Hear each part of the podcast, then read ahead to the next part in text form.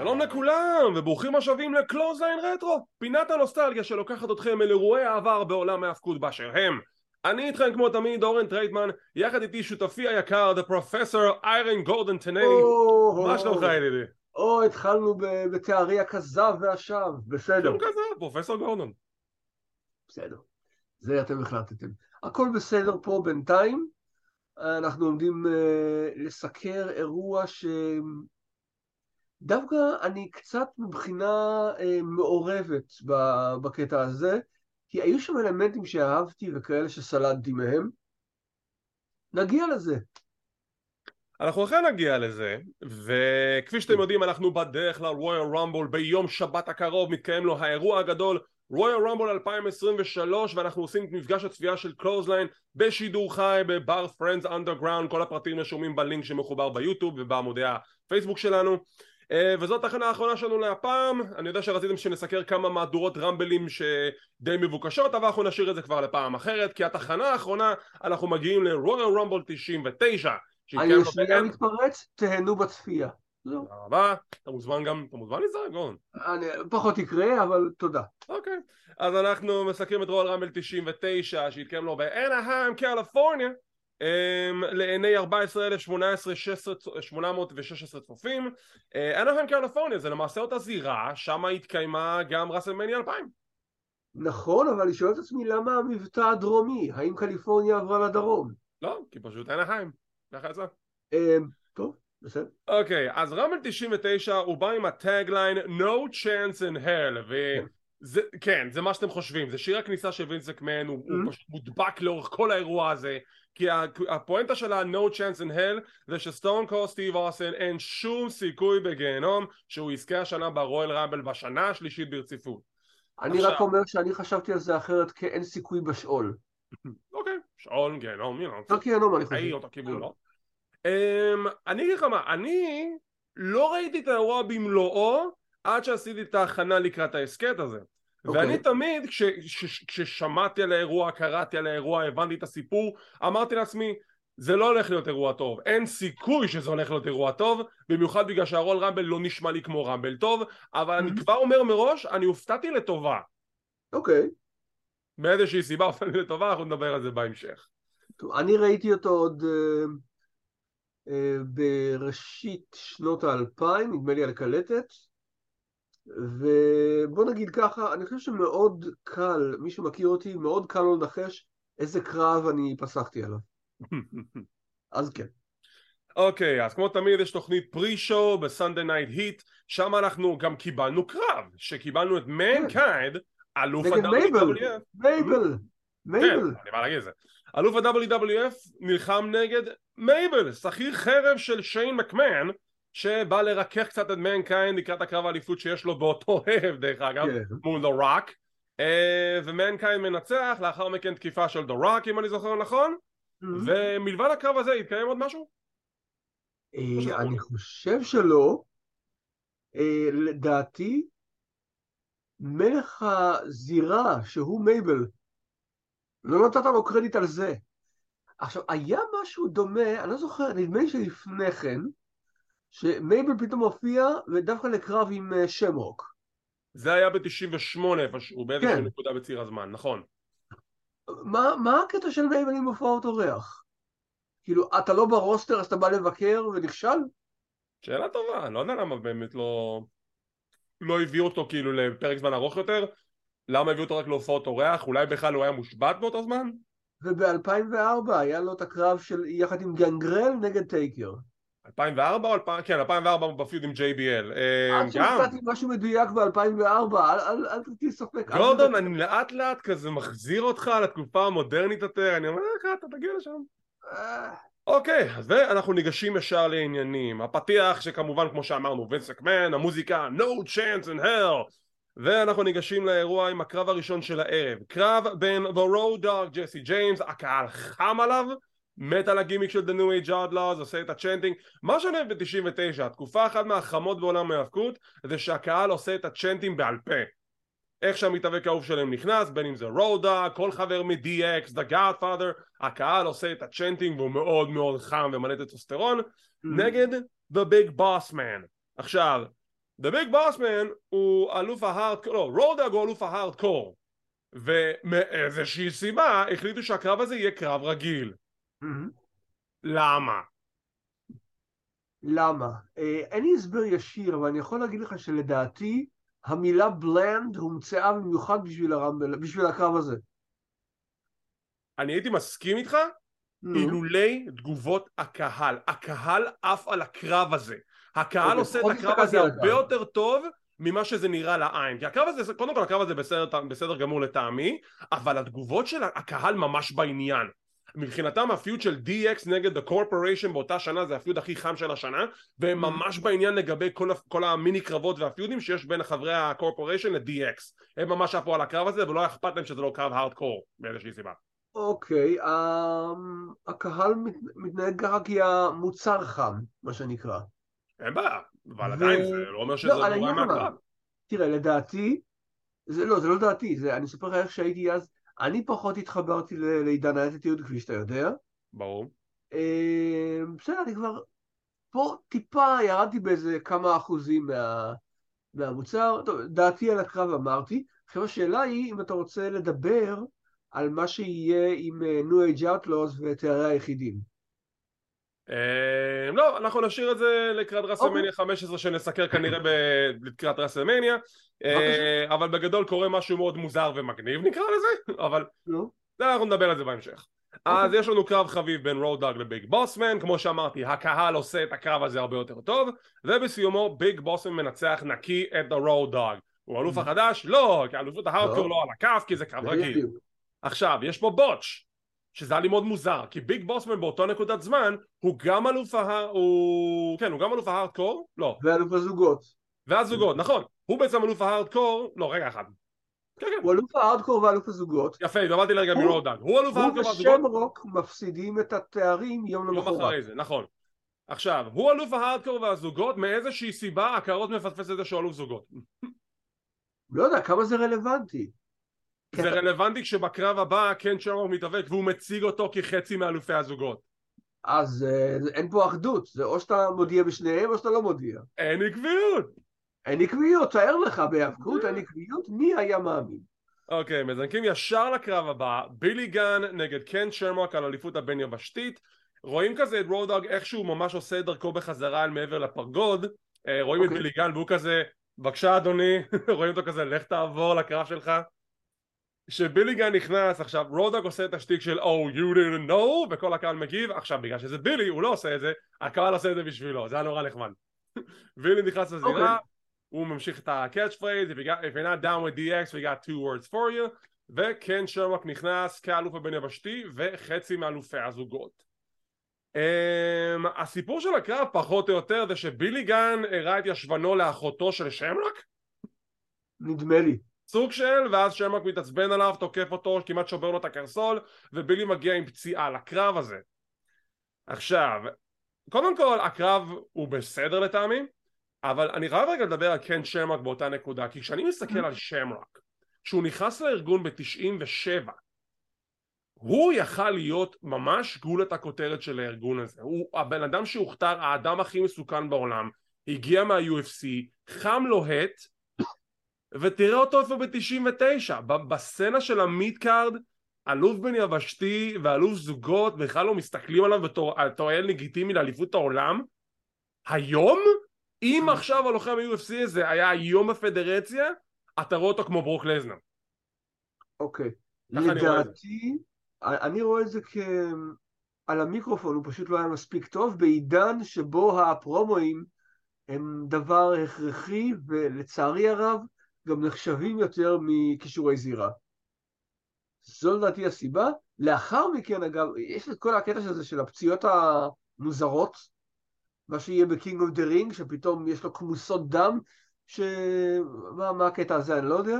רוס סיפר שבמורד הדרך הוא גם... אה, שמו גם התחיל אה, להפסיד מופעים מאיזושהי סיבה, שמוק אומר אחרת, סיפור שלם, ומי שממש רוצה לדעת, אחותו ריין שמרוק, אה, היא תהיה סימפוני ב-WCW, המלווה של המאסטרו. כן, היא לא הייתה במתח אותו למקרה שתהיתם. נכון. זה במתח... נכון למעשה מאוד. זו הייתה, אם אני זוכר נכון, זו הייתה מישהו שהוא יצא איתה. זה אני לא זוכר. ככה אני הבנתי, אני לא יודעת כמה זה נכון. נדמה לי שאחר כך הייתה לה מערכת יחסים עם אקספאק. זה אני לא יודע. נדמה לי, אני לא בטוח. אוקיי. אה, הקרב עצמו גם כאילו בסדר, יותר גם- טוב מהקודם, אבל די ממוצע עדיין. הקרב גם כן בסדר, אה, יש שם נקודה שהשופט מעולף ואז ואל וינס שגם כן פיתח feud כן. עם השניים מגיע לתקוף את שמרוק, חושבים שיש פה להחלפת תואר, תואר שלא מתרחשת בסוף אני זוכר שמועה מאוד ישנה שאומרת שביליגן הלך לעיתונות והלשין שהוא הולך לזכות וכעונש הם לא נתנו לו לזכות זכור לי משהו על זה? משהו בסגנון אוקיי, ה... ה- האמת שאתה אומר, זה זה נשמע מוכר. אוקיי, אז ידעתי שישמוע כאילו, זה כמו לא- המקבילה, זה כמו השמועה הזדונית שמקבילה ללקס לוגר שבגלל שהוא אמר פתח את הפה אז הוא לא זכה באליפות? משהו בסגנון הזה כן, משהו כזה. אני לא חשבתי על זה שנים, אבל, אבל כן, היה סוג של דבר כזה. ובסיום, עכשיו בילי גן, כל הקטע הזה שיש לו פציעה ברגל ויש נקודות בקרב שהוא פשוט שוכח למכור עד שהוא כזה נזכר אה רגע יש לי פציעה ברגל ankle lock, בסוף בילי גן עושה tap out קן שרמק שומר על האליפות הבין יבשתית עכשיו, לנקודתך שאם הוא, הוא לא היה טוב בפרומואים, נכון מה עם ברוק לזנר? הוא היה טוב בפרומואים אה, זה? לא, הביאו לו מישהו, הביאו לו... בשביל זה גם לא, היה לא, לא, managers אתה- אתה מביא את... אה, אנשים מביאים את ההשוואות האלה, כמו שבגברים בטייץ פעם אמרתי, אני לא אוהב את ההלקאפ של הוגן, ואז שאלו אותי מה, וטנקה יותר טוב? איפה אני הייתי, בה... אני, אני הבאתי את הדוגמה רוצה- השנייה? אוקיי, אתה רוצה דוגמה יותר טובה? ג'ים נו. קורנט ויוקוזונה, בבקשה כן, בבקשה מה איתם? מה איתם? ג'יוקוזונה לא יכול לעשות פרומו ג'ים קורנט מכר אותו בתור מפלצת אני מבין, לך מישהו לא, שמוכר זה- את שמרוק אז כן אוקיי, הדוגמה שנתת קורנט ויוקוזונה היא מצוינת, נו אבל, שוב, אבל אני לא, אני אומר, אם זו הבעיה, אל, אל תשלוף לי מה שנקרא אה, אה, דוגמה אחרת שלא דיברתי בחיוב כלפיה. אני חושב שזה, יכול להיות שבאמת היו צריכים לעשות את זה. אה, אני לא יודע איך הקהל היה מתחבר לסגנון של אה, שמרו כל כך. כי הוא אני חושב- סמישניסט וזה דורש סבלנות שאין לקהל היום. אני חושב שהפיץ' של שמרוק בדרך שבה הם בנו אותו הם פספסו בגדול כאילו כבר בסוף 97 יש לו את הקרב האליפות הראשון שלו מול שון מייקלס כנראה שכבר אז סימנו אותו שהוא לא הבחור אבל כשיש לך מישהו שמגיע מה-UFC לתוך עולם ההאבקות ונכון היום המנטליות הזאת קיימת, אה, קיימת יותר זה כאילו להבין שיש לך משהו בידיים שאנשים רוצים לראות למשוך קהל נוסף ולדעת איך למקד אותו בסצנה המרכזית כי מישהו כמו שמרוק כשהוא חם לוח- לוחם UFC אלוף או UFC לשעבר שעכשיו מגיע לפדרציה ואתם בסוף תוקעים אותו במידגארד? איזה פספוס אה, רגע, בוא נשאל אותך שאלה תקופתית, מה שנקרא. כשאתה ידעת או ראית ששמרוק הוצב מול מייקלס ב-In Your House DX, נדמה לי, אה, אתה האמנת שהוא ייקח את התואר? יפה, זו בעיה, זו בעיה, אני אגיד לך למה זה בעיה בשבילי לענות על זה כי כשאני חושב על שמרוק ושון מייקלס אני חושב על אותו, פרק זמן שאני ראיתי את זה אז וזה Mhm. לא עניין אותי בתור צופה כי שוב אני אוקיי. ילד, אני לא מבין את הדברים האלה גם, לא, גם אז לא הרגילו אותי ששמרוק הוא big deal כזה, אתה מבין? היום ב retrospect אני יכול להסתכל ולהגיד וואלה היו יכולים לעשות איתו יותר אוקיי, אוקיי, תראה, אני לא זוכר אם ידעתי על הקרב הזה לפני שהוא, אה, לפני שהוא בוצע, אבל כשקראתי את התוצאות היה לי מאוד מוזר ששמוק בכלל נמצא במועמדות הזו. מבחינתי הוא לא היה יותר אלוף המין מאשר אה, נגיד אורן הארט. ואני, עם כל אהבתי לאורן. זהו, שאורן במשוואה הזאת הוא מישהו שיכול למנף אותו גם כן לנקודה הזאת וגם יותר לגיטימציה נכון? העיף את כל המשפחה שלו, הוא רוצה נקמה מול DX, זה כאילו זה הסיפור המושלם, ולא עשו עם זה כלום. לא יעשו את זה כלום. כי DX, אה. עשו מה שעשו. יש לנו סרטון מאחורי הקלעים ששיין מקמן מכין את אביו לקראת ה Royal Rumble כי הוא הולך להתחרות בקרב הזה, אנחנו נדבר על זה בהמשך. הקרב הבא, קרב על האליפות האירופאית בין אקס פאק נגד גנגרל. טדי לונג הוא השופט, ויש פה, קודם כל הקרב לא רע בכלל, אקס פאק כמובן מציג את האתלטיות שלו, אחד הכוכבים הזורחים אותה תקופה. גנגרל טוען לכתר מפתיע שמגיע משום מקום, אבל אני חושב שדרך הכל הקרב הזה קיבל אה, חתיכת פרגון והיה שם אחלה אקשן. אבל יש שם מה אמרת שהוא- מה אמרת על אקספאק? אחד הכוכבים ה... זורחים. זורחים, אה, אני שמעתי דועכים ולא לא, הבנתי... למה. זורחים, זורחים, אקספאק היה בתקופת סים אותו באותו פרק נכון. זמן. נכון. אבל יש שם botch רציני. לגמרי, של- cross body press שלו הולך טוב. cross body press, גנגרל מצמיד את אקספאק וטדי לונג סופר שלוש והקרב ממשיך. אני חושב שאם אני זוכר טוב, הספירה הראשונה הייתה הכתפיים של, של אקספאק. לא, של גנגרל, של ואז הוא. הפך את זה נכון, לאקספאק, אקספאק. ואתה אוקיי. סופר, הוא סופר שלוש, אין פעמון, הקהל רואה את זה, ואז זורקים עליו, you effed up, you effed up. יש ספירת שלוש, אבל האחד, היא לא נחשבת, כי האחד לא, לא, לא מיועד לגנגרל. נקי, שלוש נקי, אני עשיתי- ריפליי חמש פעמים על זה, זה היה אוקיי. שלוש נקי. נקי, לא זכרתי את זה. אוקיי. אתה מוזמן לראות שוב. בעיה זהה, זה להיסטוריונים. בעיה זהה הייתה בקרב שבו סטימבוט הפסיד את התואר להונקי טונגמן. שמה, שהראשון לא באמת נחשב, אבל החשיבו את זה? כן, כן. אז פה זה שלוש נקי, בגלל זה זה היה botch. הקרב אוקיי. ממשיך, בסוף מעבר אקספאק, לזה זה ממש, זה קרב טוב. אבל אהבתי את הסיום, הסיום היה זה שגנגרל זורק את אקספאק לחבלים, מרים אותו לכזה מהלך של פנקייק, ואז אקספאק מהאוויר תופס אותו ל X-Factor, נהדר. אחלה. סיום, אקספאק מנצח, בסוף כזה הוא מדבר עם טדי לונג שאומר לו טוב פישלתי, sorry. ו- אם תשאל את דעתי, אני, אני חושב, תגיד, תקן אותי אם אני טועה, אבל זו הפעם היחידה שערפד היה מועמד לתואר כלשהו אצל וינס. אמ, אפשר להגיד קווין פורם ב-ECW 2006, אבל... לא, לא, לא, אי אפשר, אי אפשר להגיד. טכנית אדג' עדיין ערפד, כי הוא היה בברוד, והוא היה לא, הוא לוחלם, אז הנה. אסוסייט, הוא מתלווה, הוא חניך, משהו כזה, אבל טכנית לא... קריסטיאן היה החניך של גנג. נו באמת,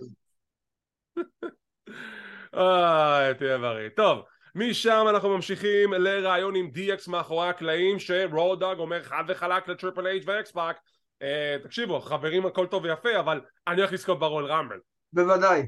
טריפל. אייג' אומר, רק אין בעיה. אני אזכה ב Royal Rumble, אקספאק אני אזכה ב Royal Rumble, צ'יינה אני אזכה ב Royal Rumble. אהבתי שהם מאוד סגורים על עצמם שלגבי, טוב, אין לנו בעיה, אנחנו יכולים לריב, אבל אחד מאיתנו יזכה ברול רמבל. שיין מקמן יוצא החוצה ואומר שסייבל ויתרה על הקרב האליפות שיש לה הערב ולונה ושאן זוכה באופן אוטומטי, יש לנו פורפט. לונה יוצאת החוצה ואז שהוא אומר שסייבל לא כשירה להתאבק, היא הותקפה אה, במהלך הפרי-שואו, כנראה בסנדן ההיט, שכחתי לציין את זה, והיא הולכת לוותר על האליפות, יש שמועות שהיא הולכת לוותר על האליפות. סייבל יוצאת החוצה, באה לשיין ולונה ואומרת לשופט ring the damn bell. ויש לנו strap match בין לונה ושיין לסייבל על אליפות הנשים של WWF עכשיו הנה שאלה שלי אליך. תזכיר Mm. לי למה שיין מקמן הוא בצד של לונה אני חושב שזה פשוט כאילו מכיוון שסייבל פייסית. זהו. כל Hmm. הפופולריות שהיא קיבלה וכל זה. זה אה, אז אז- כאילו כבר מאז ה feud עם, זה שהיא רבה עם וינס על זה שהוא פיטר אותה ואז היא חזרה. ואז זה אני אוקיי. חושב שכן, אני חושב שכן. אגב, אני צריך לציין, אה, אה, איוולת מאוד מאוד ניכרת היא העובדה שבכל קרב של סייבל ולונה מהמם. חזרו אל אחורי הקלעים, סייבל מקבלת שבחים וזה, עכשיו סייבל לא מתאבקת טובה. והעובדה שלונה עשתה פה עבודת אה, סחיבה, מה שנקרא, והביאה אותה לקרב טוב, התעלמות. נדמה לי סיפור שאורן היה היחיד שאמר לה כל הכבוד על זה. זה הבעיה שלפעמים בקרבות כאלה אתה לא באמת מעריך את הבן אדם ששם את העבודה וגורם לשני להיראות טוב בדיוק. אז אנחנו נכבד את לונה ונג... ונזכור להגיד לה שבאמת היא נתנה פה, היא עשתה פה את אה, סייבל כוכבת בהחלט. היה קרב מצוין לטעמי בשביל הפרמטרים של מחלקת הנשים שהיה אז. למה בקרב כל strap match נגמר בא- באותה הדרך? עם הארבע פינות? כאילו אה, זה, כן, ככה, אוקיי מי שלא יודע איך עובד strap match בדרך כלל יש לפעמים גם קוריוזים ודברים אחרים. ב strap match מסורתי מסורתי המטרה היא זה לגעת בכל אחת מהארבע הפינות ברצף על מנת לזכות בקרב. למה? כי מישהו המציא את החוק כי זה החוק. כי זה החוק בקרבות ספציפיים של strap אז היום זה אפשר לקיים קרב רצועה בלי לגעת בפינות פשוט לכסח אחד השני זה גם בסדר. ואז סייבל נוגעת בשתי פינות ואז לונה עוצרת אותה. ואז לונה נוגעת בשתי פינות ואז סייבל עוצרת אותה. ואז היא מגיעה לנקודה שלונה חונקת את סייבל מרימה אותה על הגב סוג של כמו שק קמח mm-hmm. והיא מתחילה לגעת בפינות וגם סייבל נוגעת בפינות. מגיעים לפינה האחרונה זה נראה שסייבל עומד לנצח לונה מושכת אותה ואז משום מקום מגיעה מישהי מהקהל נותנת בוקס ללונה ושן וסייבל נוגעת בפינה הרביעית סייבל מנצחת והיא זאת האישה המשוגעת הזאת גורדון? המנוחה, המנוחה ניקול בס. לא? זה לא פה? וואו, איך גורדון נפל בו בתיאוריה, oh my god. לא, לא, לא, שנייה, שנייה, אני יודע, אני יודע, זה טורי, טורי פאוורס. יפה. והיא לא מנוחה עדיין, אני חושב שהיא עדיין בחיים. היא לא, ניקול בס מנוחה. ניקול בס, כן. אז כן, טורי. עכשיו, זה לא טורי ווילסון, היה פרק לא. זמן שהייתה טורי אחרת בארגון הזה. כן, זאת טורי פאוורס. הייתה חברה של קיין, דיברנו על זה בסדרת ההישרדות, אחר כך בגדה בו ועברה ל X-Pac. אמ, אז היא פה למעשה סוג של הופעת הבכורה שלה ב pay-per-view כי הייתה, היא כבר הופיעה כמה פעמים בקהל אמרו שהיא מעריצה משוגעת והיא סוג של מעריצה של, של סייבל כן, עד כמה שהבנתי גם הייתה מתאבקת די בסדר. היא הייתה בסדר. הבעיה הייתה אה, תצוגת ההיאבקות של נשים בתקופה ההיא. אה, עם חוסר כישרון מצד אחד, ומצד שני גם איך שרצו שזה ייראה, איך שמיתגו את הדיוויזיה הזו. חד וחלק. אני איתך. אתה יודע מה יפה ברמב"ל הזה שאנחנו מתקתקים עניינים, לא נשאר לנו עוד הרבה. טוב, אפשר להעריך אם אתה רוצה למתוח לא, חברות. שיחה מאחורי הקלעים בין חברי הקורפוריישן, בוסמן, שמרוק וטס מדברים ביניהם והם אומרים אני אזכה ברול רמבל, אני אזכה... מה? את, אתם רוצים לזכות ב Royal Rumble? להילחם נגד האלוף שהוא מי שזה יהיה כאילו? שזה אולי, אולי זה יהיה מישהו אחר אחרי הערב? טוב. זה, זה לא שאיפה של כל מתאבק שנכנס לתחום? סליחה. תכלס כן. נו, אז... אוקיי, אז יש בזה משהו. אוקיי, הקרב הבא. קרב על אליפות ה-WWF בין האלוף מנקיינד נגד הרוק ב-I quit match. יש לנו רעיון עם The Rock, שאומר שהוא הולך לזכות בקרב ולגרום למנקיינד להגיד I quit. ואוקיי, הסיפור של הקרב. סדרת ההישרדות 98. The Rock, אחד הפייסים הגדולים שלו, הארגון, עשה כזה סוג של קאמבק ל face אחרי שהוא אה, נבגד על ידי The Nation. אה, היה אחד הפייבוריטים לזכות בטורניר בסדרת ההישרדות 98 להכתרת אלוף עולם חדש. מנקיינד ה lackey של ה Corporation היה חביב וינס מקמן סוג של. מנצח בחצי הגמר את סטיב אוסטין בגלל shenanigans עם, עם שיין מקמן ומגיע לקרב הגמר מול דה רוק עכשיו הקהל חושב טוב מנקיינד הוא חסיד של וינס דה רוק הוא face אז אנחנו בעד ה face yeah go רוקי go. ויש להם קרב back and forth לרוק יש את המומנטום ואז בסיום וינס מקמן מחליט אוי בא לי הברקה מ-97 מסמן לדה רוק שים את מנקיינד ב sharpshooter, דה רוק נועל את מנקיינד ב sharpshooter הכי מכוער שראיתם, דה רוק לא יכול לעשות sharpshooter אם זה לא משנה מה יעזור לו. ווינס מקמן אומר תצלצלו בפעמון, הוא משחזר את מונטריאל again ודה רוק זוכה באליפות ה-WWF והוא חובר ל Corporation, הוא בוגד בקהל, וואי רוקי וואי עכשיו שאני חושב על זה הוא גם משחזר את מונטריאול וגם עשר שנים אחרי התפנית הכפולה, יש לך עוד אחת. בסדרת ההישרדות, בבקשה. עוד רגע. אז מנקיינד כזה שואל את וינס, רגע, וינס, אבא, למה עשית לי את זה? ואז הם בוגדים במנקיינד, זורקים אותו מה Corporation, ודה רוק נהיה the corporate champ. עכשיו, למה רוקי עשה את זה? כי רוקי חכם, רוקי יודע עקביות. רוקי אומר לקהל, סליחה, אתם קראתם לי רוקי sucks. אתם קראתם לי die רוקי die, אני לא שכחתי את זה, זו הנקמה שלי. על זה שקראתם לי אה, die רוקי die. זה תמיד מה שאמרתי בקרבות שלו, die רוקי die, מספיק. אני מצטער, אבל זו סיבה גאונית.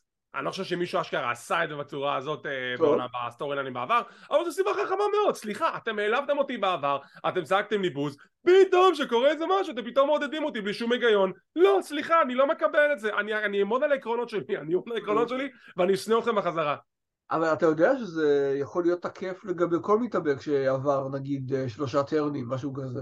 נכון, נכון, חוץ מביג שואו כי אז הוא יכתוב פיצול אישיות אבל בגדול כן, אבל הוא, אני לא זוכר פשוט סיפור לפניו שאשכרה הצדיק את העובדה שהקהל קרא לו בוז בתור הטרן שלו אה, קודם כל בקשר להשוואה שלך לביג שואו זה, זה יהיה לפחות חימוש אישיות מאשר אישיות כפולה אוקיי okay. אה, לגבי הטענה השנייה אין לי בעצם מה לומר. בסדר, רוצים שיתבססו על זה בבקשה? אני לא צפיתי בקרבות שלו.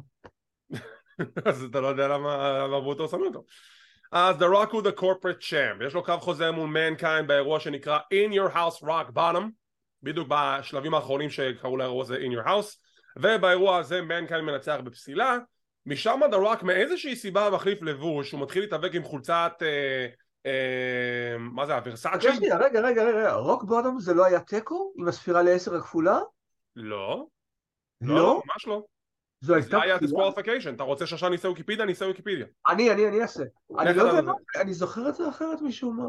לא, התיקו ספירה כפולה זה ב-last man standing match, זה זה. massacre? כן. אוקיי. גורדון.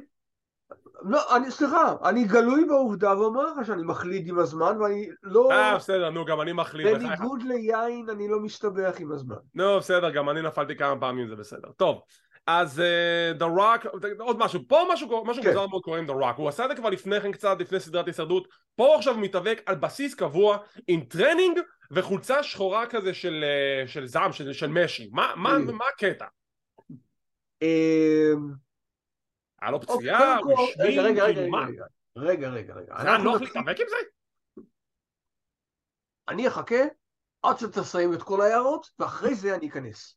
מצחיק, כי סיימתי את כל ההערות, סתם נו. נו, נו.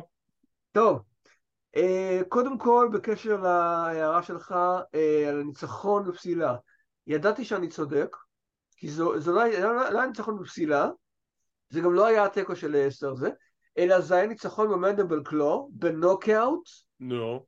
ולכן אה, הוא זכה אה, בקרב, אך לא בתואר. ככה וינס החליט. נו באמת. אה, נו, אני זוכר משהו כזה, בסדר, אבל זה לא היה יפה. דאבל, כן, זה לא היה דאבל ספירה, אוקיי. אם אתה רוצה להרגיש טוב, אז שנינו טעינו. בסדר. אה, דבר שני, אה, אני לא יודע, זה, זה... אנשים אומרים שאתה צריך, אתה יודע, להתמקד בדמויות שלהם וכל זה. זה לא מעניין אותי עד כדי כך. לגבי מה שאלת, הסיבה של אה, רוק בחולצה השחורה, הייתה אה, ניתוח שהוא אמור היה לעבור, זהו. אני זוכר, אה, וכדי שלא אה, יראו נדמה לי את סימני הניתוח, אז הוא התאבק בחולצה שחורה. והוא עושה דבר אה, מסוים במהלך הקרב, שאני שואל את עצמי, האם רוק מטומטם? רגע, עוד לא זינקנו לקרב, אנחנו עדיין בונים את הסיפור. חכה רגע. אוקיי, סליחה, בבקשה. אוקיי. אז uh, הוא אלוף העולם, הוא גורר במנקיין, מנקיין, יאללה יאללה, ואז הוא, מנקיין מאתגר אותו לקרב אחד אחרון בפרק של רוע. שאם דור מנקיין מנצח, uh, אז הוא זוכה באליפות, ואם הוא לא מנצח, אז הוא לא מקבל יותר הזדמנויות, משהו בסגנון הזה. איכשהו יצטרך להשיג עוד קרב מול דה רוק. וזה קרב למברג'ק, סוג של. כי DX בפינה של מנקיין, The Corporation בפינה של דה רוק, זה פרק היסטורי. למה זה פרק או, כן, היסטורי? גורדון, אני אשאיר לך, את ה- אני אתן- את הסיפור הזה לך. למה הפרק הזה היסטורי? אה, קודם כל, בוא נראה, אם אני לא טועה, נדמה לי שזה הפרק שהיה אה, מול... אה, The finger point of doom. כן, כן, הוגן נש, אה, אצבע האבדון, איך שלא תקרא לזה, ופשוט בנייטרו, כדי, כדי להרע ולהזיק ל-WWF, אומר טוני שבוני, אל תטרחו אה, להעביר ערוץ כי, ל- לליגה היריבה, כי ה, אה, המנצח שם בקרב האליפות והאלוף החדש יהיה מי שיתאבק אצלנו ב, בכינוי קקטוס ג'ק, וזה בוודאי יושיב הרבה אנשים במושבים שלהם.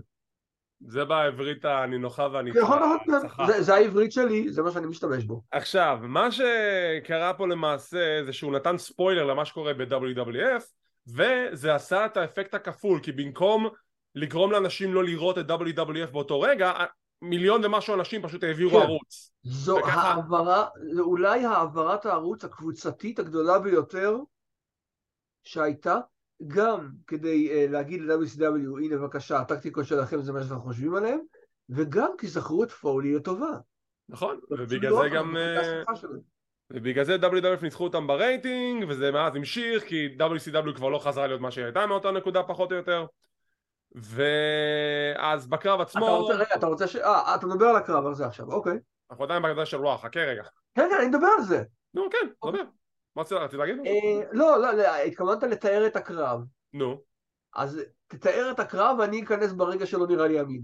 אוקיי, אז בקיצור, all hell's breaking loose, מלא בלאגן, אה, מישהו מה Corporation מתערב, Triple H מזנק עליו, back and forth, ידה ידה, מלא מלא smash, השופט מעולף פה ושם, ומשום מקום, Stone Cold Steve Austin נכנס אל הזירה, הקהל מאבד את זה. או, פה הבעיה. מה הבעיה? נשמע את המוזיקה של אוסטין. משמע, זה לא מפתיע, מישהו ב control של המוזיקה ידע שאוסטין הולך להגיע, כנראה אוסטין אמר לו, ולכן התאפשר זה. אני דרך אגב, אף פעם לא הבנתי את הקטע של מוזיקות כשמתעוררים. אה, כי שוב, זה תוכנית, זה לא באמת כאילו אירוע ב live, you אבל תחשוב על זה.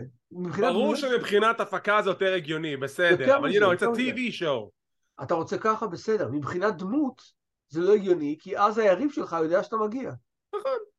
אבל תשמע, זה עשה את העבודה, הקהל מאבד את זה, הוא התפוצץ, אוסטן נכנס, לוקח כיסא, נותן את זה לדה רוק בראש, שם את מנקיינד, עושה את האצבע לווינס, יוצא מהזירה, השופט סופר 1, 2, 3, מנקיינד זוכה באליפות ה-WWF, הקהל מאבד את זה, הקהל משתגע, Mrs. Foley's baby boy הוא אלוף ה-WWF, וזה רק Monday Night Raw, הא לא הגענו אפילו לקרב.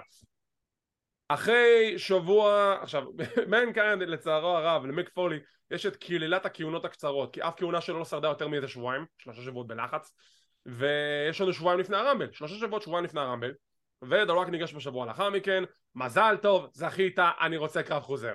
מנקיינד אומר לו, אתה יודע, אתה יודע אמרת שזה הקרב האחרון שלנו, אז אה, לא בא לי. אוקיי, אני אתן לך, אני אתן לך אה, בלי הפרעה של ה Corporation. לא. אני אתן לך קרב אחד על אחד. לא. אני אתן לך כסף. לא.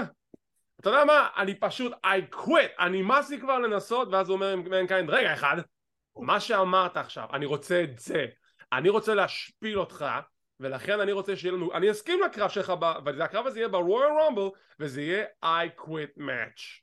עכשיו, כל הקטע של הקרב הוא זה שמנקיינד הוא הוא לא חסין כאב, אבל הוא, יש לו עמידות בפני כאב מאוד מאוד גדולה, שאין שום דבר בעולם שיגרום לו להגיד את המילים I quit. אפילו שהוא היה נגד קן שרמק, והוא נעל אותו באנקלק, הוא העדיף לעשות לעצמו את המנדבל קלו, ולהתעלף מאשר להגיד את המילים I quit או לעשות טאפ אאוט. אז רגע, בסרט המצוין Beyond the Mats, אומר ג'ים רוס, אני לא יודע אם אה, אה, מיק אה, מכור לכאב, אבל הוא בהחלט לא שונא אותו. בדיוק. אז יש פה עניין שאולי הוא בחור באמת להרגשת הכאב. עכשיו, עכשיו אנחנו ניכנס לקרב. Mm-hmm. לפני כן ב Sunday Night Heat מנקיינד עושה פרומו שבו הוא חוזר אני לעולם לא אגיד את המילים I quit, I quit, I quit שיין מקמן מראיין אותו מאיזושהי סיבה ואז בסוף הראיון שיין אומר לו Thank you for those, great, for those kind remarks פה חשבתם כן. עוברים לקרב. עכשיו, לקרב הזה יש סיפור מאוד מאוד ידוע שזה לא לטובה ואני, ותכלס אם לא היה את הקטע הזה בקרב הקרב הזה היה מבחינתי מצוין זה okay. אוקיי. פשוט עוד כתם שחור שמחריב על הקרב הזה וגורם לו לראות ממש ממש מגעיל וגם גם קצת גורם לי להסתכל על הדראק בצורה קצת אחרת ממה שהסתכלתי עליו לאורך כל השנים האלו בתור בן אדם שהוא די שמוק אני תמיד אהבתי אותו זה לא הייתה פה אה, בסדר אז מתחיל הקרב, וזה total mayhem, זה תוהו ובוהו, מקסרים אחד את השני, ומה שמצחיק אותי זה שזה קרב עם כל כך הרבה על הכף, וקרב שאמור להיות כל כך רציני, The Rock עושה בדיחות, The Rock מריץ דחקות תוך כדי הקרב, שמנקיין תוקף אותו, וכזה הוא שואל אותו, אתה רוצה, לי... מנקיין שואל את The Rock, אתה רוצה להיכנע? אה, go to hell, וזה, ואז הוא עושה פרומואים, ואז הוא לוקח את הפעמון של הזירה, נותן את זה למנקיין בראש, והוא כזה אומר, bells are ringing, וזה כאילו, אבל אתה היל! למה אתה עושה את כל השטיקים האלו? אה, כאילו זה קורה. אתה רוצה עכשיו שנדבר על הנוכחים בקהל? בוא נדבר על הנוכחים בקהל, כי אני לא יודע למה אתה מתכוון. אמ, לפי הסרט המצוין שהרגע הזכרנו the Mat. אה, נכון, נכון, המשפחה של פולי הייתה בקהל. בדיוק. ואנחנו אומרים משפחה, הכוונה אשתו והילדים שלו. כי לראות את אבא חוטף מכות בכיסאות זה כנראה משהו רגיל אצלם. אם אתם אי פעם ראיתם את the Mat, אז אם לא יצא לכם לראות, אז זה הולך ככה, זה כאילו סרט שמתאר מה קורה מאחורי הקלעים ב-WWF, איך זה עובד באמת. זה מצולם בערך באותו פרק זמן של מנקיין מ-98 עד 99 מראים שם את ההלן הסלפר סוג של כן כן וכשמגיעים לרמבל אז רואים אותו מדבר עם הילדים שלו לפני הקרב רואים את הרוק והם שניהם מדברים עם הילדים מסבירים להם אוקיי תקשיבו דני וחבר שלו הולכים ללכת מכות אבל זה בסדר זה לא יהיה מוגזם. The Rock נותן את המילה שלו לילדים שלו שזה לא יהיה מוגזם. המילה שלו לא שווה הרבה. ועכשיו תקשיב הקרב באמת באמת טוב אתה נהנה ממנו לכל אורכו יש שם ספוטים נהדרים על זה שמנקיינד נופל אל ארגז חשמל ומתחשמל ואז כזה עוצרים את הקרב חושבים שאולי באמת קרה משהו ואז זה רק עוצר. נו נו נו נו נו אני הולך לגרום לו ל... ביפ, אגיד I quit והוא יגיד I quit והוא חוזר לזירה וזה פשוט באמת קרב mayhem טוטאלי נהדר עד ה finish. ב finish של הקרב הזה The Rock לוקח אזיקים ועוזק את מנקיינד עכשיו מנקיינד חשוף הוא לא יכול להגן על עצמו. The Rock ממשיך לתקוף אותו מנקיינד עושה סוג של מיני קאמבק ואז מגיע הספוט הסופי שדה רוק לוקח כיסא ופשוט נותן chair shot אחרי chair shot למנקיינד עכשיו לפי מה שכל הדיבורים והדיווחים והסיפורים והשמועות אומרות הם סיכמו ביניהם על איקס מכות לראש. עזבו שזה לא בסדר מלכתחילה שעושים מכות לראש בסדר נגיד. אבל הם סיכמו על מינימום מכות לראש.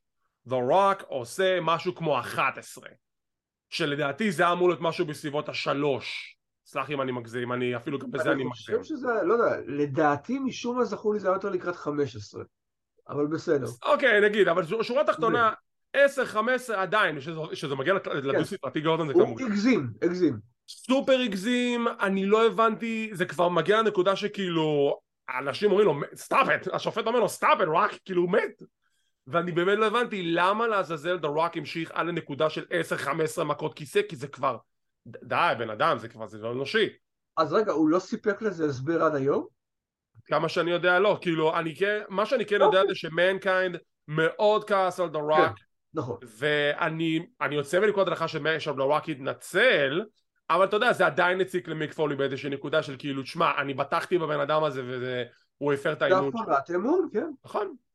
אז הוא עושה את ה-15 מכות כיסא, או 10 או whatever, מנקיינד כבר מעולף עם זעזוע מוח, ואז דה רוק לוקח מיקרופון, say I quit, מצמיד את זה למנקיינד שהוא שוכב עם הפנים למטה על הרצפה ואז אתה שומע את מנקיינד אומר I quit, I quit, I quit. עכשיו אתה שומע שזה עריכה, אתה שומע שזה הקלטה וזה למעשה מה שמנקיינד אמר בפרומו ב-Sunday Night Heat מישהו פה ראה פרק של משימה בלתי אפשרית לפני השידור. למדו איך לערוך, לשים הקלטות, דברים שלא נאמרו, להציג כנאמרו וזה נותן לנו את פיאסקו הידוע בתור רוק אלוף העולם. בדיוק, ו-The זוכה בחזרה באליפות ה-WWF ושוב, לפרוטוקול, הקרב הזה נהדר מבחינת ה-mayhem שהוא מספק בצורה טובה עד ה-finish, עד, עד, עד לנקודות הסיום שבאמת, הבן אדם הגזמת. יש גבול לכל דבר ולתת לו את ה-800 מכות כיסא לראש זה פשוט, זה, זה לא, זה לא. גם בתקופה ההיא זה פשוט היה מוגזם מדי. לא הבנתי למה הוא עשה את זה לא הבנתי. מבחינתי, גם ברולין וגם רוק מעורב, אז הבטח את הסופית שם את הקרב הזה, ובסדר, תהנו אתם, מה אגיד לכם, אם זה הקטע שלכם. אוקיי, okay, זה היה כל הקרבות לערב, וכעת אנחנו ניגשים לקרב המרכזי. The Royal Rumble 1999. עכשיו, יש סיפור ב-Rumble הזה, שזה הסיפור היחידי בזה וזה היריבות המתמשכת בין סטון קולד סטיב אוסטן לווינס מקמן. וינס מקמן אהב להתעלל בסטון קולד סטיב אוסטן מאז שהוא זכה באליפות ה-WWF כי הוא לא היה מוכן שה-redneck הזה, שהמורד הזה יהיה הבחור שייצג את החברה בתור אלוף ה-WWF כל מה שהוא מנסה לעשות זה לקחת ממנו את האליפות ולמנוע ממנו להשיג אותה בחזרה. סיפור ההיל האולטימטיבי מול הגיבור שהולך דרך המיני בוסים ועובר אותם אחד אחרי השני באירוע שנקרא Breakdown 98 In Your House Breakdown הוא סוף סוף מצליח לעשות את זה. הוא מצליח לקחת את האליפות מסטיב אוסטן כשקיין ואנדרטקר מצמידים את אוסטן בו זמנית ולוקחים ממנו את האליפות. זה מוביל לקרב הכתרת אלוף חדש שסטיב אוסטן נבחר להיות השופט והוא מקבל איום על חייו שאם הוא לא סופר את הכתפיים של מישהו על המזרון הוא יפוטר. הוא לא עושה את זה ויצטרך לפטר אותו. יום אחרי זה סטיב אוסטן חוטף את וינס, מאיים עליו עם אקדח ואומר לו שאם אתה לא תחזיר אותי לעבודה אני אירה בך זה אדיר בסוף הוא חוזר מן הסתם, הוא לא באמת ירה בו, הוא ירה בו באקדח צעצוע ומוכרז על טורניר בסדרת ההישרדות להכתרת אלוף WWF חדש כמו שציינו, סטיב אוסטן מגיע לחצי גמר, מפסיד למנקיינד דרך shenanigans. אבל לסטיב אוסטן יש, יש לו אס מאחורי, ה, מאחורי השרוול. אס בשרוול. לא אס בשרוול, תודה רבה. כי אפשר גם מאחורי השרוול. והוא משיג קרב אליפות ביום אחרי סדרת ההישרדות מול דה רוק. אבל בגלל הפרעות של טייקר הוא לא מנצח, אם אני זוכר נכון, תקן אותי אם אני טועה. אה, כן, אתה. אתה צודק, לגבי התוצאה הטרית אתה צודק, מה שכן שכחת לכלול, ואני מבין okay. אותך לגמרי כי זה סיפור קצת מפותל, אה, שיין מקמן. Mm. שיין מקמן בעצם הוא זה, עד כמה שהבנתי, שמחזיר את אוסטין. נכון, הוא זה שמחזיר את אוסטין, ותוך כדי הוא גם אומר שהוא הבטיח לו חוזה לקרב אליפות עתידי, שמתי שאוסטין מפסיד בסדרת ההישרדות, הוא אומר יש לי חוזה, אבל וינס אומר לו, מה זה משנה, אבל שיין שיקר לך. לא, לא, החוזה הזה תקף בבית משפט, הנה הבאתי שופט, את מיוז ליין, השופט מהסלבים של הגיגרוף, הוא אומר שזה כשיר. סלבריטי דאט מאץ', אחלה סדרה דרך אגב. אה, כן. עכשיו. אז זהו, שיין גם אה, זהו, בסדרת ההישרדות 98 הוא שופט בקרב שלו. נכון. ופשוט הוא עולה לו בקרב, כשנדמה לי בוסמן היה צריך להגיע, הוא לא מגיע. בדיוק. ובריסקו מגיע ונותן את מק... אחת ממכות הכיסא החלשות ביותר שראית, זה כאילו בדרגת מכת כיסא של הוגן. כן, משהו כזה. כן. עכשיו, זה מוביל לכך שעושים דיל נוסף עם השטן, ווינס אומר, אם אתה רוצה להיכנס ל-Royal Rumble, לזכות בחזרה באליפות, אתה חייב לעשות קרב העפלה. איזה קרב העפלה? בוא נחשוב לרגע. אוקיי, נגד האנדרטייקר ב-Buried Alive Match ב-In Your House Rock Bottom וזה הקרב המרכזי ל-In Your House Rock Bottom בואו נסקר את זה מתישהו. בגדול אוסטן ניצח. עם הניצחון הזה אוסטן נכנס לרול רמבל באופן רשמי אבל וינסק מן ממשיך להציב מכשולים בדרך של אוסטן אתה יודע, מצד אחד זה נורא נורא מגניב כי זה ממש סיפור בהמשכים מצד שני זה נורא מייגע שאוסטן באיזושהי נקודה פשוט לא אמר לעצמו אתה יודע מה נמאס לי אין לי כוח די. כל פעם אתה שם לי משוכה אחרי משוכה כבר אין לי כוח. איזה, איזה מין גיבור הוא יהיה אם הוא ישתמש בטענה כזו? תחשוב שזה אשכרה סיפור שנבנה במשך שנה שלמה ומצליחים אשכרה למשוך את הסיפור הזה שנה שלמה. אתה יודע למשוך יריבות שנה שלמה? ועוד כאילו, ולא במנוחים של WWF בשנות ה-80 שזה היה חמישה, ארבעה אירועים בשנה, חמישה אירועים בשנה ויש לך ספיישלים וכאלה. פה זה יכול למשוך את זה משבוע לשבוע, מתוכנית לתוכנית, לאירוע לאירוע, חודש אחרי חודש והם הצליחו לעשות את זה לשנה. נדמה לי שסיפרנו כאן פעם בעבר שפייפר מול אדוניס אה, נבנה במשך אה, אה, לדעתי רבע שנה וזה נחשב מטורף בתנאים שלו. בדיוק. אז לבנות storyline שלם על היריבות של סטיב אוסטן מבלי שימאס לקהל מזה זה, זה הישג, הלוואי וזה יקרה גם היום. זה הישג וזה מדבר בשבחם של אה, אוסטין ווינס. חד וחלק. דמויות, דמויות שהקהל מתחבר אליהן או שונא אותן. זו התוצאה? אז וינס מקמן מציב עוד משוכה בפני סטיב אוסטן והוא אומר לו שמע אם אתה רוצה עכשיו להיכנס ל-Rumble אין בעיה אבל בוא נגריל לך את המספר קודם לוקח את הטמבורין הזה אוי לא סטיב אוסטן הגריל לי מספר אחד אוי לא טוב, אבל אתה יודע מה, אני לא, אני, אני לא סומך על אף אחד שיצליח לעשות את העבודה נגדך ברול רמבל, לכן גם אני אכנס לרול רמבל. דרך אגב, הוא נכנס, וינסק מן נכנס לרמבל בגלל ששיין שכנע אותו להיכנס לרמבל. זכור לי לא משהו כזה. אוקיי. זכור לי משהו כזה. והם עושים מבטן, אוי לא, וינס נורא רצה מספר 2, אבל בסוף הוא הגריר למספר 30. איזה באסה, הוא לא יילחם עם אוסטן על ההתחלה, אוקיי. איזה באסה, איזה זה. ואז שון מייקלס שהיה קמישיונר נכנס פנימה ואומר לא לא לא לא לא וינס לא לא אני, אני, אני לא מקבל את זה אני הקמישיונר אני משנה את החוקים לטובתי. אתה כבר לא מספר 30 אני אגריל את זה ברמבל אה, מיוחד שאני אעשה בהמשך ואתה תיכנס בתור מספר 2 הקהל מאבד את זה, סטיב אוסטן ווינס מקמן יפתחו את ה-Rumble אבל זוכים את המספר 30 כי זה עדיין לא המוצא האחרון. יש מיני Royal Rumble בין חברי ה-Corporation ל-DX ששם הזוכה יקבל למספר 30 אז וינס מקמן מכניס את עצמו. נראה שווינס עומד לזכות שהוא מדיח את הנטר ואת ביג בוסמן האחרונים שפתאום מוזיקה של DX וצ'יינה נכנסת מי... צ'יינה but she's a woman!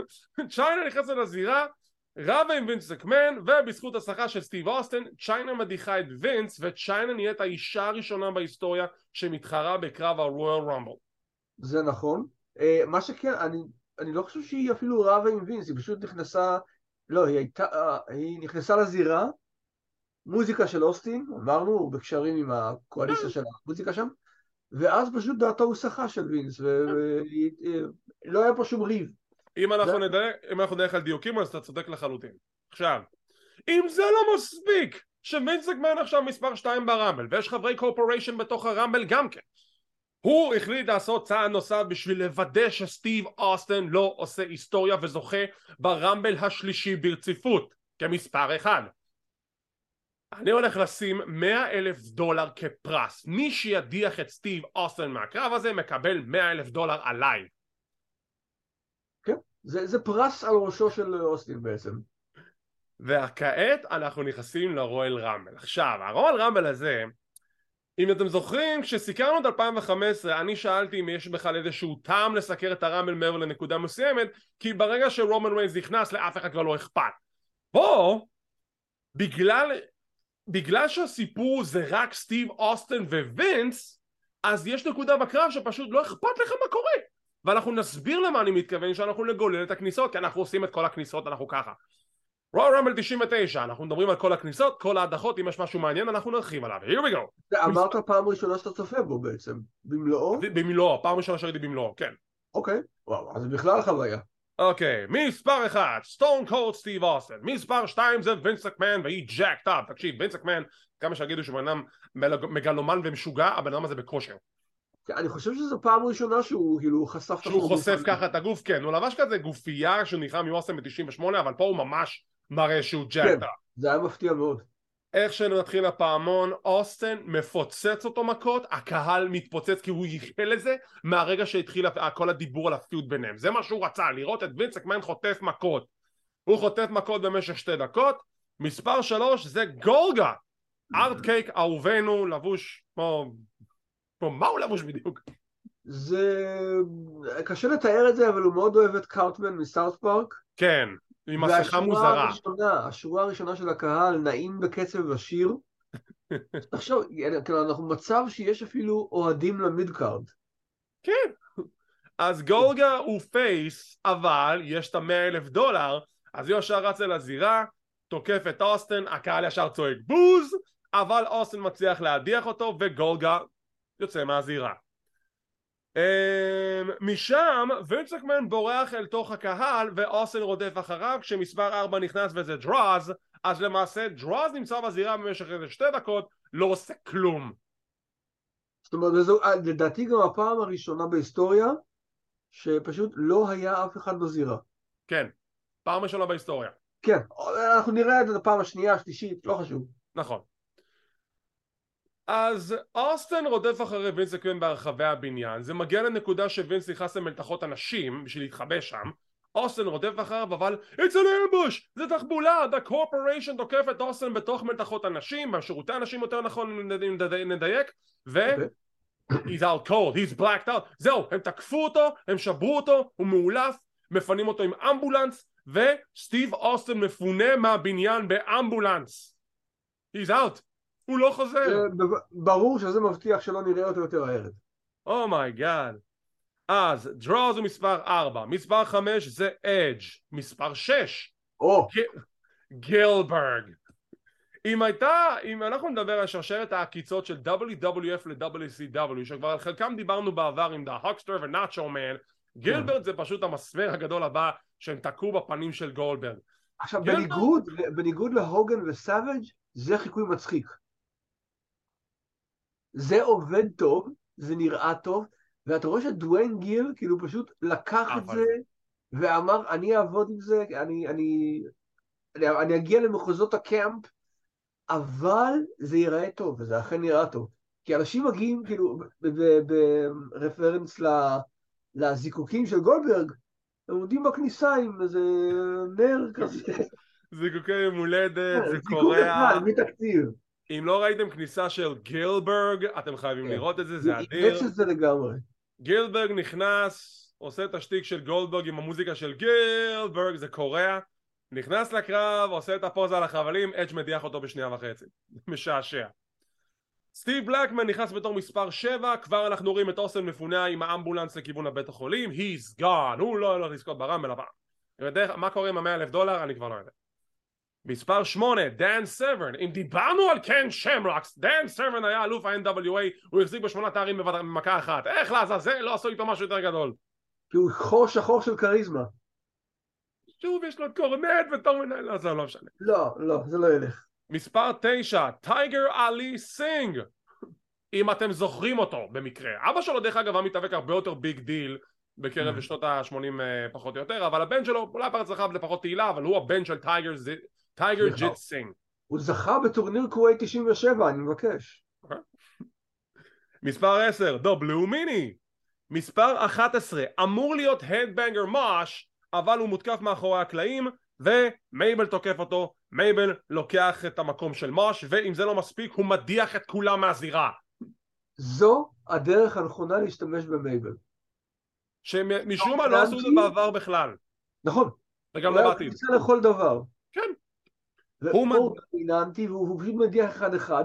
אגב, זה מעביר אותי לסיפור של אה, סברן. אתה מכיר את הסיפור הזה? ספר לי. אוקיי.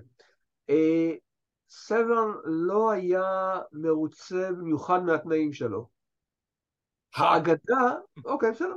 האגדה הייתה ש אה, דיברו איתו ואמרו לו, תבוא אלינו, וסברן בתור אקורד סיום רצה במסגרת יכולותיו כשוטר פשוט להדיח אנשים מהזירה בניגוד לרצונם. אה, אוקיי. זו הייתה האגדה, אה, החלק הבדוי בה זה החלק של WCW, אבל סברן באמת רצה לעזוב ככה. בסוף לא עשה את זה. ברור שלא, כי הוא איש- הוא הוא איש מקצוע, הוא איש מקצועי. מייבל מדיח את דרוז, את אה, בלקמן, את סברן, את טייגר ואת בלו מיני, אדג' נשאר איתו בזירה. מספר 12 טה-נה-נה-נה,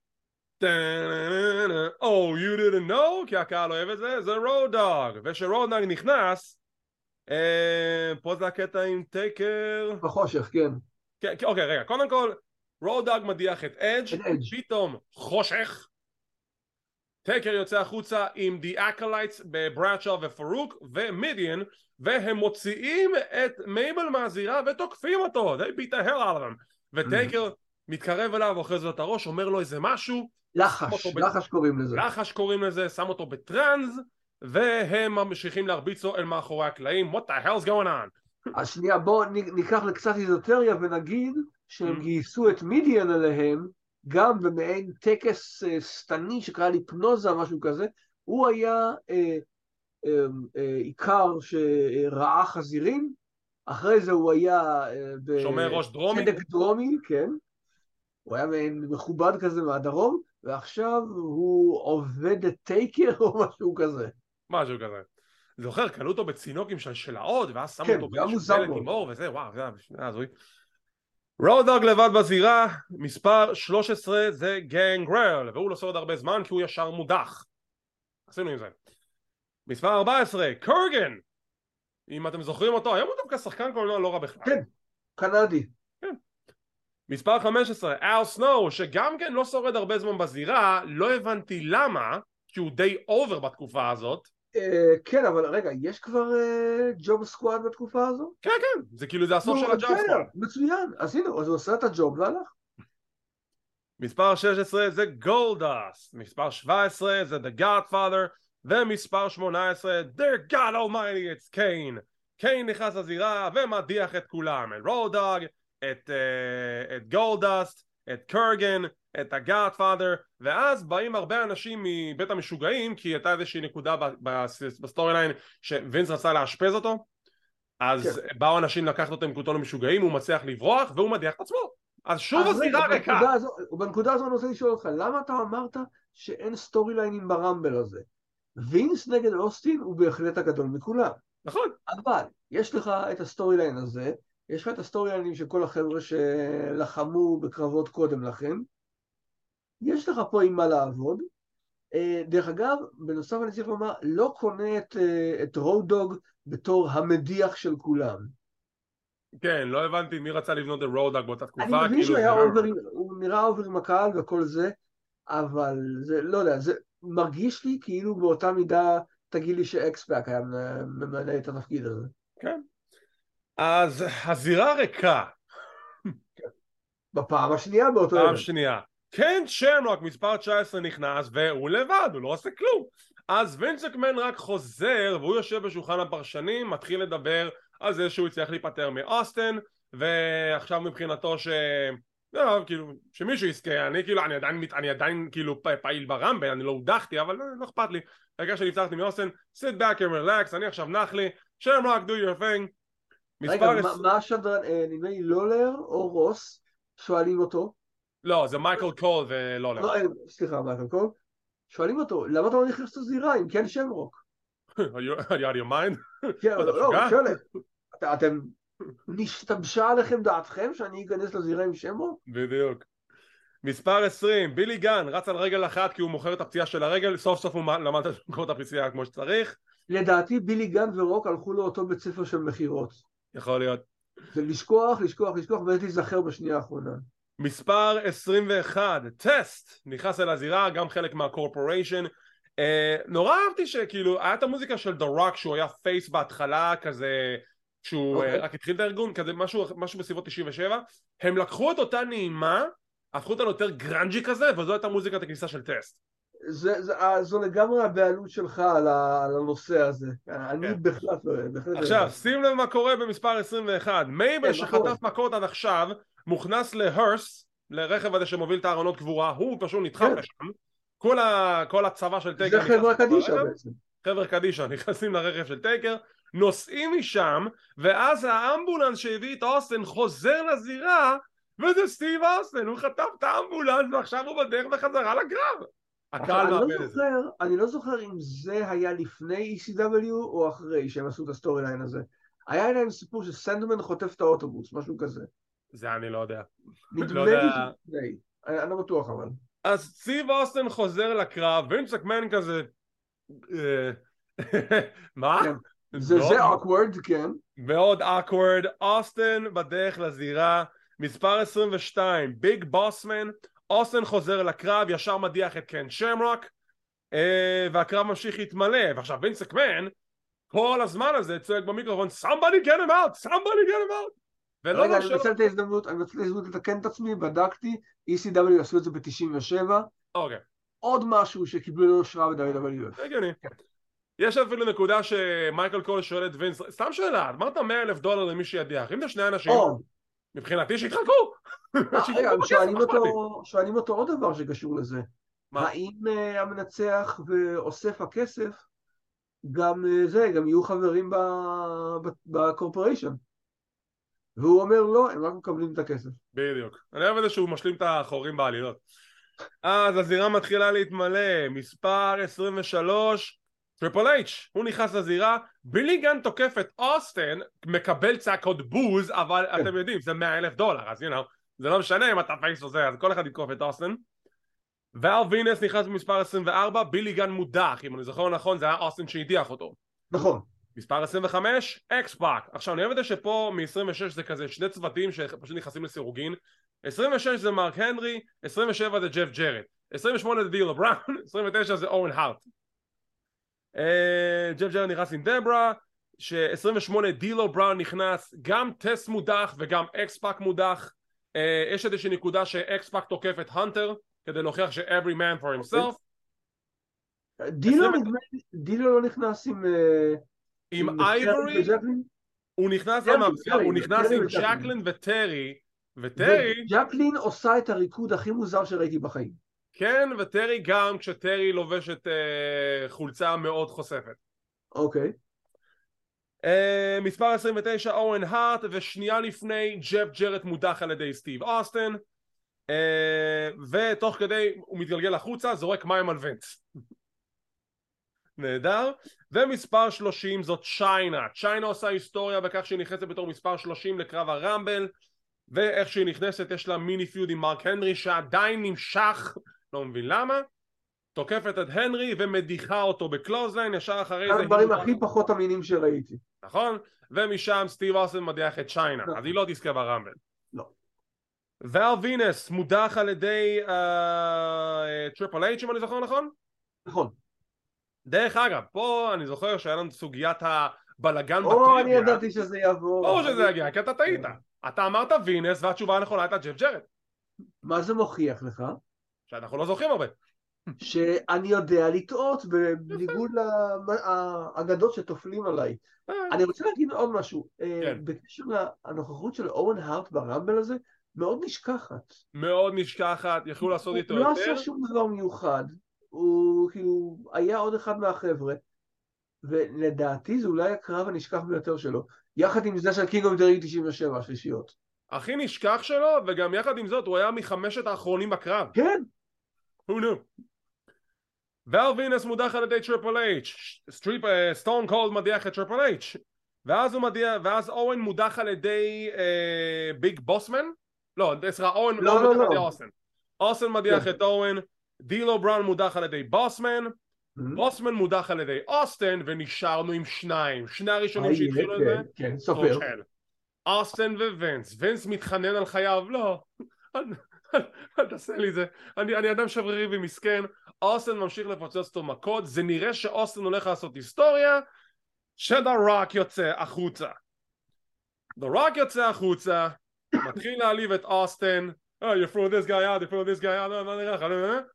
back and forth, רוק עולה על דופן הזירה, מתווכח עם אוסטן, ווינס מקמן מגיע מאחוריו, נות- מרים אותו, מנסה קצת להיחלץ מזה, וזה לא מצליח, אוסטן מודח.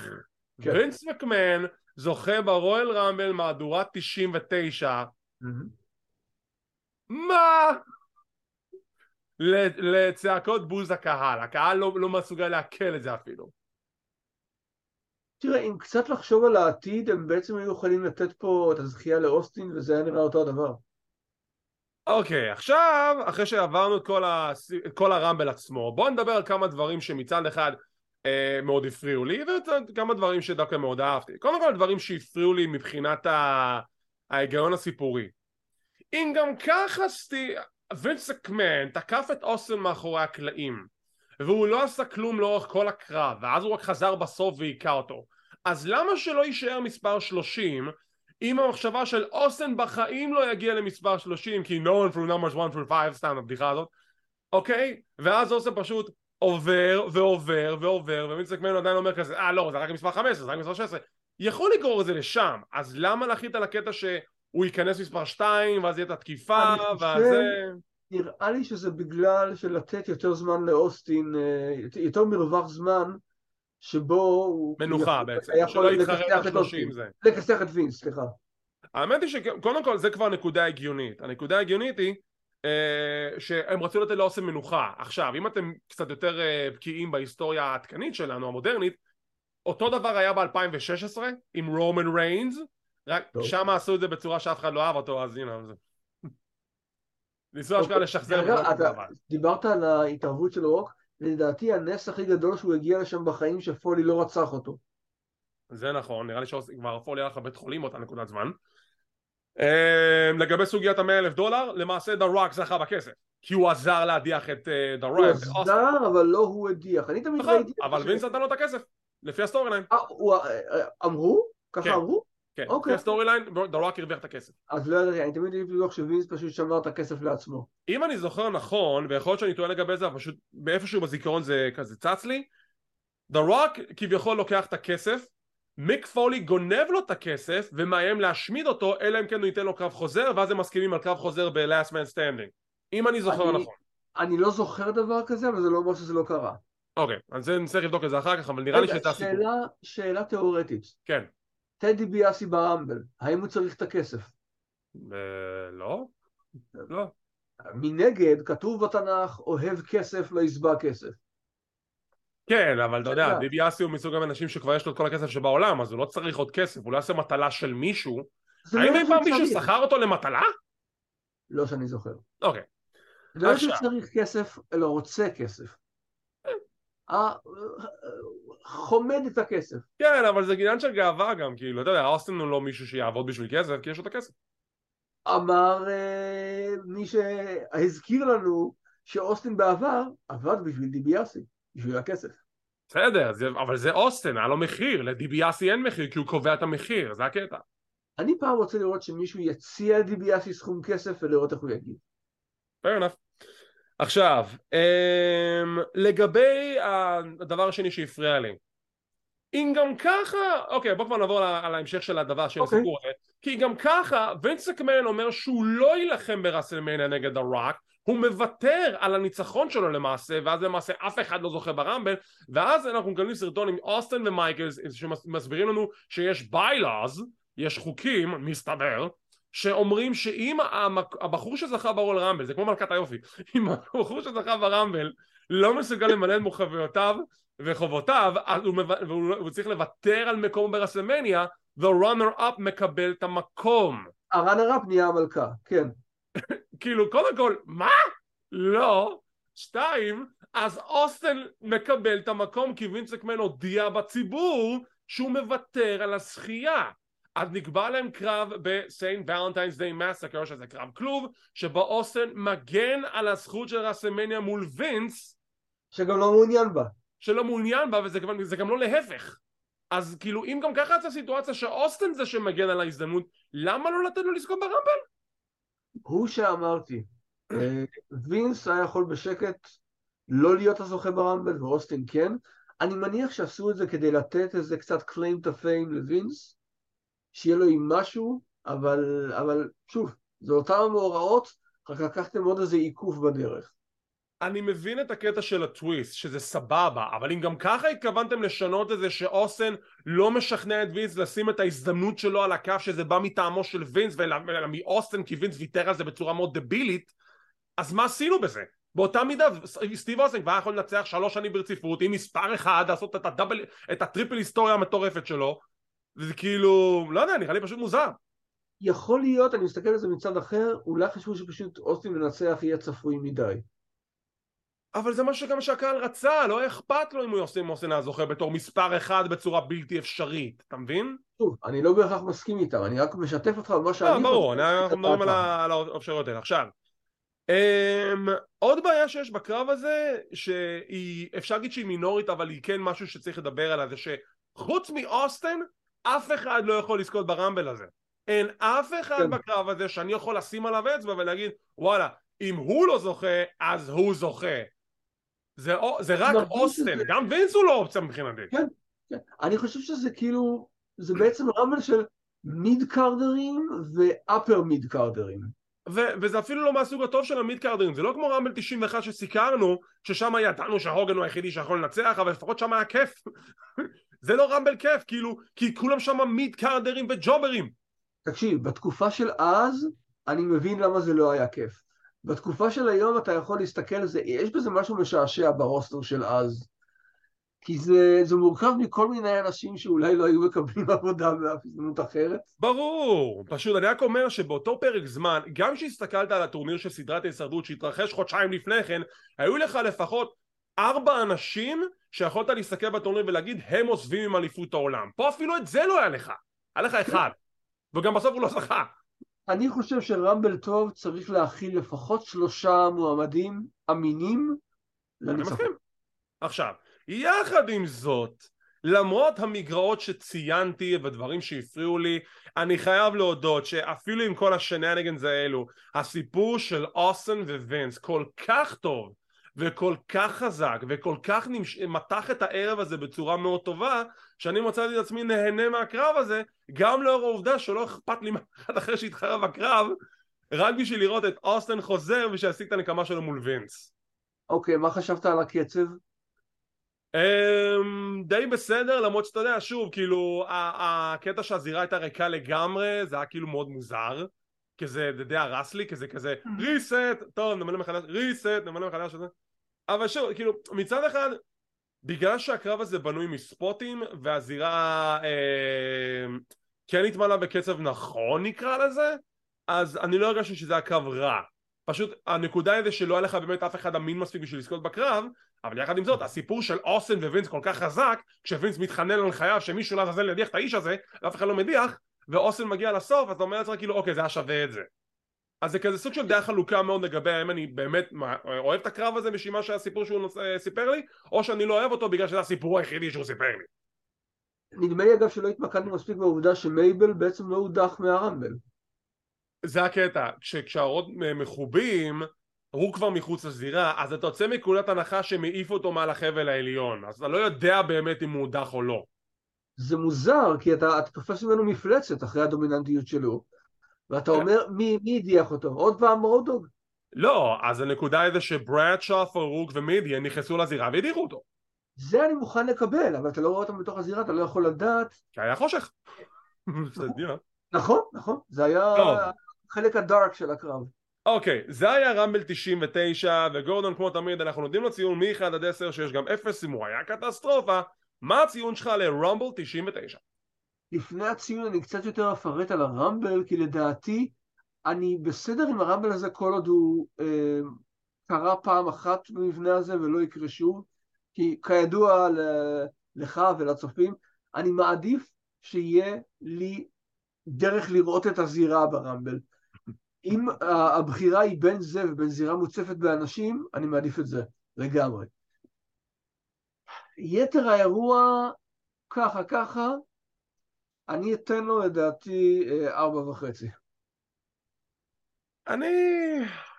אני אתן לו חמש. כי למרות ששוב, יש לנו נקודות טובות וכן אה, יש שם קרבות מהנים לצורך העניין, אני לא חושב ש... כי בשורה התחתונה אני מאוד חלוק לגבי הרמב"ן הזה כי מצד אחד כמו שאמרתי יש שם קרבות טובים יש שם קרבות מהנים קרב האליפות של The Rock Mankind הוא כן קרב טוב עד הנקודה המחרידה שקורית בסוף הקרב הקרב של הרמבל הוא מהנה אם אתה מסתכל על הסיפור של אוסטן ווינס כן. מהצד השני של המטבע קרב הראשון לא על אליפות ההארדקור uh, הקרב של רוק מנקיינד תמיד ייזכר בגלל ה spot המחריד והמורבידי שקורה בסוף הקרב ו... הסיפור של סטיב אוסטן ווינס זה הדבר היחידי שיש בקרב הרמבל בלי להתייחס לקרב הרמבל שזה כאילו הסיפור זה כאילו זה הקרב שהם באים לראות. בדיוק. אגב אני, אני עכשיו פתאום חשבתי על זה סביר להניח שזה לא היה הארדקור כי לא רצו להתנגש עם אה, רוק ומנקיינד בקרב ההארדקור שלהם סביר לחלוטין אז אל תשים את הקרב הזה תן לי קרב על אליפות הזוגות מאשר את הקרב הזה רגיל למרות שזה הקרב בסדר אבל you know כאילו זה סתם מוזר לי שכאילו... מי אתה שם את בוסמן השמוק? שוב אה, אורן וג'רד? לא, בסדר, כי יש להם גם ככה יריבות, שים אותם נגד די ארטלוס או בקרב משולש עם אורן וג'רד, שגם ככה דרך אגב, ספוילר כמו שגורדון ציין, אורן וג'רד זוכים באליפות הזוגות יום לאחר מכן. אז כן, אוקיי. אז אה, כן אתה ארבע וחצי אני חמש ובזאת אנחנו סיימנו להפעם ובזאת אנחנו גם מסיימים את, את המסע שלנו לקראת רויאל רומבל 2023 אה, כבר לגבי המפגש ציינו וכמו תמיד אה, תודה רבה לכם על כל השיתופים כל הלייקים כל הסאבסקרייבים מעריכים כל אחד ואחד. ואם אתם רוצים להישאר מעודכנים ולראות מתי אנחנו מעלים את הפינות האלו תלחצו על הלייק, תירשמו לערוץ, תלחצו על הפעמון לקבל עדכונים, זה חינם, זה לא עולה כסף. כמו כן אנחנו זמינים בפודקאסט קלוזליין, או ב Apple iTunes, Podbean, ספוטיפיי, גוגל פודקאסט, אודיו ארדבול, סמסונג ועוד רבים טובים. לא נשכח את פינתו הנהדרת של ידידי גורדון מעבר לגבעת חלפון, שעתידה לחזור בעתיד הקרוב, ואתם מוזמנים גם לעקוב אחרינו בטוויטר, וגם אפילו פתחנו טיק טוק מי היה מאמין. תודה רבה שצפיתם, שמחים שהאזנתם, מקווים שנהנתם ונתראה בעוד פינה של קלוזליין רטרו.